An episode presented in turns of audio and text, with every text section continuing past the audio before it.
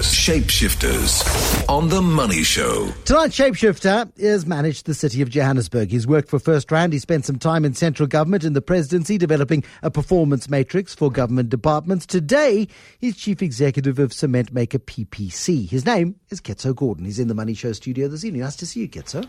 I'm very pleased to be here. Did I get the order right? Kind of the running order. Absolutely. Right? So the job before PPC was in the presidency, setting up performance matrices for government. Before that, of course, at First Rand, where you ran the private equity business for First Rand. Why the chopping and changing in and out of public service and into private sector? You sort of need to top up the bank balance, go back to government, do some duty, back to the private sector a bit? No, I think the preference would have been to remain in the public sector. I think towards the end of the 1990s, it was quite difficult to get a senior position for me in government or in a parastatal. I think the affirmative action drive was probably in full swing then. And I did You noticed my eyebrows going up. I noticed. I did try to get a couple of the sort of jobs that would have suited somebody with my background and skill set, but it didn't work out. So it was not a bad deviation. Learned a whole new set of skills working in private equity. And as you correctly pointed out, sorted out the bank balance. Yeah, there we go. And when you go back, where did you grow up? Born and grew up in Durban, mm-hmm. and came to Johannesburg when the ANC was unbanned, and worked in the Department of Economic Planning of the ANC. So at the same time as Maria Ramos was there, that sort of period? Yes. Okay, so you worked together. Trevor was my boss. Okay. Yeah. All right. So and so in those early days, then early 1990s, the ANC's unbanned, lots of topsy-turvy, lots of turbulence in there. What's your first job then post-1994? Post-1994, I went straight into government like many other good ANC people did. And I was Director General of Transport. I'd forgotten about that. That's right. For Mac Maharaj, who was then the minister. What's your take on e-tolls? You know, I'm a big fan of tolling as an alternative to not having roads. But I think first prize would have always been, back in the 90s, to set up a fuel levy, dedicate a amount of money for roads, and create an agency that distributed that money. Because, you know, we are used to paying for water, we are used to paying for electricity. And the only mechanism for a user charge for driving is if you drive 100,000 kilometers and I drive 10,000, there should be a difference. Yes. And if it's in the amount of fuel you use, obviously you're incentivized to have an efficient car, but you are going to use more fuel and therefore pay more for the roads because you've used them more. So there are many countries in the world, and we learned this from New Zealand back in the 90s. That the ideal mechanism for funding roads at a national, provincial, and local level is, in fact, the fuel levy. But you say it would have been ideal to introduce a fuel levy in the 1990s. Sitting in 2014, is it too late? I don't think it's too late. It's never too late for a good idea. It's the most rational thing. Most South Africans will agree with it. Do you think Sanrail's on a hiding to nothing with the gantries? It seems to be chaotic. I think it's unfortunate because Sanrail, in my view, has been one of the most successful infrastructure deliverers in South Africa. It's been remarkable. It has built glorious roads. You go to any part of the country, you drive on a national road. Many of those roads you drive on for absolutely nothing because it's been part of government's budget to Sanrail to build those roads. It's done a very good job at building roads, but it's miscalculated in its collection mechanisms. It has. And I think the mistake was made as a default to not having a fuel levy. If you ask Nazir Ali, who's a dear friend of mine, if you asked him, he would support a fuel levy as a mechanism for funding roads that can't finance themselves. Why is government so hell-bent then on pursuing this? I mean, you've been inside the beast, or the belly of the beast within the Transport Department. What is the obsession with tolling? I think you notice in a lot of your discussions with other people, government is not a flexible organization. And secondly, it doesn't like to be told what to do. So it's a very, it's going to decide what's best for the country. They have a mandate from the electorate. And unfortunately, that is, it's very unfortunate that sometimes leads to pretty bad decisions for the country. So out of the Department of Transport, then to the city of Johannesburg? Yes. Okay, and I remember the late 90s in the city of Johannesburg. It was an exciting time. The city seemed to be working quite well. In fact, I was brought in at the time when the city was technically bankrupt, mm-hmm. and we had to do a sort of turnaround and merge it into a metro all at the same time. So clearly a very exciting time for the city, and we established, I think, a fairly strong basis on which to manage the city going forward. But the typical problem you will find across government is the institutional structure might be the right one. So you'll have a constitutional court, you'll have ESCOM, you'll have the SABC, and all of those are the correct institutions. Yeah. We just don't have the right people managing them. So, you know, if you ask me what's the one-line solution to getting government to work better, it's going to be, you know, appoint competent people at the board level firstly, and then secondly, appoint very competent management who are incentivized on a performance basis. Why do we keep getting it so wrong? You know, I think the sort of the cliched response to that is the ANC wants to appoint people that are loyal to the ANC. So the cadre deployment strategy has not worked for South Africa. Oh, I mean, some people listening to this will be nodding their heads and some will be clapping and some will be cheering and hooting their cars and saying Ketso Gordhan is speaking sense. Some people will be saying, oh, this is a guy who's not in favour with the ANC and who's now critical of the ANC because he's outside of the party and he didn't get those nice jobs in the late 90s that he wanted, and therefore he's bitter and twisted about being let down by the party that he served so loyally through the 80s and 90s. No, and I served the ANC government most recently a couple of years ago when President Zuma was elected, as happily as anybody else. And I did all of these jobs as a South African first, wanting to make our country a better place. You know, and clearly the ANC was the party of choice. And if you wanted to make a difference, that was the best, most effective, you know, position to be in. The time at First Rand, so then out of the city of Johannesburg, I remember that appointment quite well, probably 2000 or 2001. That's right, 2000. You get then approached. Mac Maharaj at the time was a non-executive director at First Rand. I remember that well as well. Was he your conduit into First Rand, or did you get a call from Laurie Dippenaar that you couldn't refuse? No, I knew the First Rand people quite well. I had worked quite closely with RMB as a financier. Because, of course, RMB in the city of Johannesburg, there would have been lots of work there. So yeah. I knew Wendy Lucas Bull quite well. I knew Paul Harris. I knew Laurie Dippenaar. And in fact, the call came from G.T. Ferreira. Okay, because he was the chairman at the time, of course. He was. Yes. And you spent 10 years there. Yes, I mean, the private equity is a sort of long-term game. You know, it takes a long time before you invest a portfolio and exit it. And I was having lots of fun doing that stuff and learning a whole new set of skills. But the time came when you say, I can do more of this or I can do something very different. And I left just in time for the job in the presidency, which was one of the most meaningful things I've done. Now, take me through that, because you set up these performance measures, and that was the task that Trevor Manuel was set. And I remember in the early days of becoming minister in the presidency was to do precisely that. And that was to say, let us be able to measure the success of government departments. So have you set up the systems? Are the systems working? Are the systems functioning? Are we able to measure the efficiency of individuals? I think we are able to measure in the most important areas. You know, so my favorite story is to talk about education. We spent quite a lot of time defining what the objectives and the measured performance targets were going to be in education. You know that there's an obsession with the metric pass rate, but the metric pass rate is not a reflection of much because 1 million kids start school, only about 500,000 in round numbers write the metric, and about 70% of them pass, which is really 30% of the people who started. Correct. And the key indicator for education success anywhere in the world is, can your 10-year-old in grade 3 read, write, and count? And our pass rate at grade 3 is still 30%. Mm. And so the main measure we put in place was to say improve the grade 3 pass rate and test in grade 6 and grade 9 to see that, you know, the good work is being pushed through to the high school level. And clearly, you know, whenever we talk about metric exams, I say, let's talk about grade 3, because that's the one that matters internationally. If we're going to make grade 3, your chances of success in life are reasonably good. It's those building blocks. It creates the level. From there, you can diversify. You can do practically anything once you've got that basic skill set. Yeah, I mean, many of the people in my generation, you know, we passed high school because we could read, not because we had great teachers. You know, so once you can read and you have a critical mind and you can examine a textbook and debate it with a friend, you know, you can pass matric. And the difficulty we have is that our kids get to that level without being able to read, write, count effectively.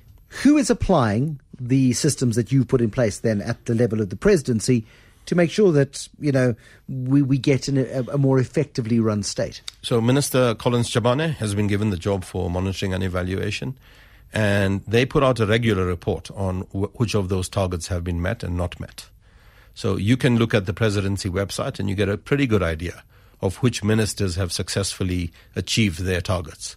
Overall, I think the answer is going to be, there's probably about a 15 to 20% success rate. We were meant to have transformed 400,000 informal settlements into more formal housing. We have not achieved that target. We were meant to reduce mother-to-child transmission of AIDS, which has been done.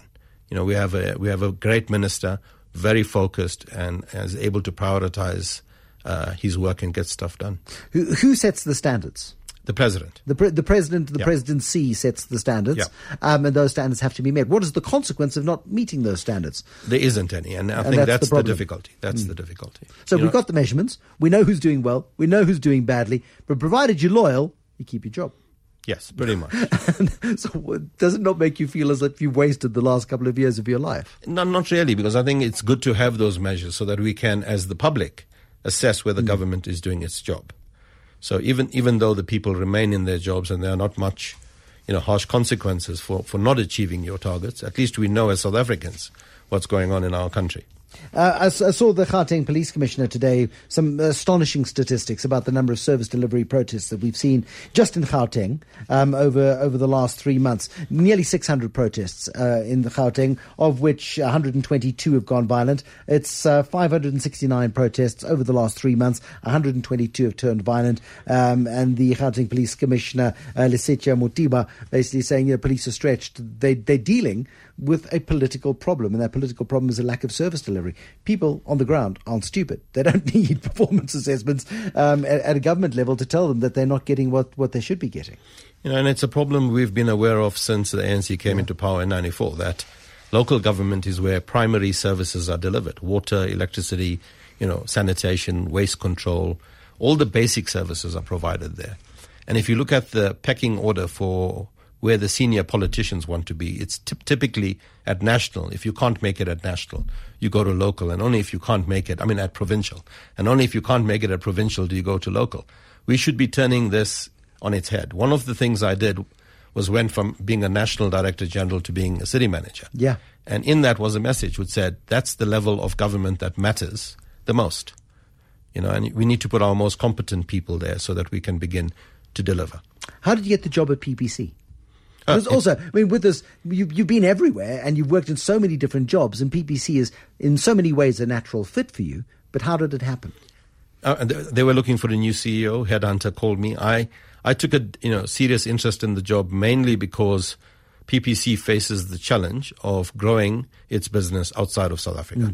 We're a significant player in South Africa. This market's not going to grow much over the next period. We have a new entrant. So things will sort of go on at a sort of 2 or 3% growth rate in South Africa. But the opportunities are really outside of South Africa. And what we've done in the last year since I've been there is commit to 4 projects. 3 of these are already being built in Rwanda, Ethiopia, and the DRC. The 4th, which is in Zimbabwe, will start sometime this year. And we hope to do at least 1 or 2 more projects somewhere in the continent. How big are these projects relative to what you have in South Africa? If we complete those 5 projects, we would have doubled the size of PPC. My word. Yeah. It's significant. Yes. I went past your factory this morning down the end and just was struck by this enormous factory on the N3 going down towards Durban, and just the huge business of PPC in South Africa. It's a huge business and it's very, very capital intensive. So you're going to put in 2.5 to 3 billion rands in building a plant. You only have about 250 to 300 people working there. It's all in the equipment. So the expansion program is clearly a big investment bet that PPC is taking, but the rest of the continent is growing at on average 5.5%. So if South Africa was growing anywhere near those rates, the average will be dramatically higher. We are 1/3 of the continent's GDP. So if we were anywhere near 4 or 5%, the average will be like 6.5%. which would be, you know, great for the continent. My guest this evening is Ketso Gordhan, Chief Executive of PPC. You came onto the Money Show probably 7 or 8 months ago, and you said, I want an infrastructure codesa. And we were apoplectic with excitement. So we started phoning construction company chief executives the next day saying, come on, are you in? And none of them would talk to us because they were frightened of being called colluders. And it seems to have died a death. But we've subsequently spoken, and you said you're moving in the background. How are things going on an infrastructure codesa? I think the willingness in the private sector to engage with government around speeding up infrastructure delivery is very, very clear.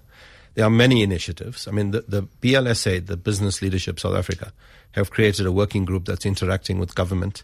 I met the other day with the engineering professionals. They've got a very large get-together on the 6th to the 8th of April called Civilution, the Civil Revolution. Nice. And they are equally excited about bringing people together. Interaction with government officials is also very positive. So clearly everybody needs a new way in which infrastructure can be delivered. I think it's very difficult to get these big decisions made, but the willingness is definitely there. We are continuing our interaction, and I think that over the next 2 to 3 months, a number of ideas are going to be crystallized. We will then take a pause for the elections, and once the new administration is in, I'm quite optimistic that at least in some of the areas we will begin to see better cooperation. Because once we overcome the trust issue between government and the private sector, I think the ability to get stuff done is definitely going to improve. That trust issue is so interesting, isn't it? Because you've got the private sector that accuses government of being corrupt. You've got government which has proven huge levels of corruption within the private sector. And neither has covered themselves in glory. We've seen some fantastic delivery of infrastructure projects. 2010 is globally a great example of what a developing market can do in terms of getting a global event off the ground. But there was a consequence to that, and that's unfortunately tarnished possibly this process. It has, and I think what we've got to do is make a fresh start. So the example we've been sort of peddling around as a way of building consensus is saying we need somewhere between sort of 500 and 1,000 new schools. Let's get together, design them in a single process so that we get the optimal design for a school, put it out to tender, and then open the tenders in front of everybody, so that we agree what is the price. What is the price of a 22-classroom school? You know, and then basically allocate the work to the people who have the capacity with an agreed design and an agreed price. That, you know, that's the state colluding with the private sector to get what's best for ordinary people. There are 34 municipalities in South Africa today that don't have an adequate level of sanitation. So basically we need to build new sewage treatment plants. If each of those municipalities tries to do it on their own, you know, I think you and I can both guess what will happen. Oh, completely. So let's put a little team of experts. Let's design the best ones, procure the equipment from a single supplier or maybe two suppliers at the right price, and get them done. I think the ability of South Africans to do these things is certainly there. What it needs is a bit of leadership and a bit of coming together, and I think that, you know, I'm optimistic that something will happen. We don't have a choice but to do it. And you put it so simply that it sounds too easy to be true. Yeah. But it is that simple. It is that simple. And I think, you know, if you look at the recent World Bank report saying that infrastructure is causing a we just had constraint. The chief economist on a moment ago, yeah. And, you know, the answer to that question is not can we get Transnet to do more? Can we get the Port Authority to do more? The answer is really what is the best answer? Let government give the right of way. The private sector will mobilize the capital, the operator, the funding, and get it done. So I think it's really just about opening up that conversation. We've got to use all the resources that are available to us as South Africa and not rely on the public sector to do all of these things. Can we get over the hurdles, though? The hurdles of ego, the hurdles of process, the hurdles of trust I think quickly enough in order to get this process underway? You know, the more I hear the Minister of Finance and others talk about the need to partner with the private sector, the message is there, the substance isn't. So I think we need one or two small examples where these things actually work and rebuild that trust. I don't think we're going to do it on a major railway project. I don't think we're going to do it on a major port project, but we might be able to do it with schools, with housing, with sanitation, with dams. So let's start with the smaller stuff and build it. But it is the only answer we have, you know, as a country moving forward. Tonight, Shapeshifter, now you know why, Ketso Gordhan, the Chief Executive of PPC.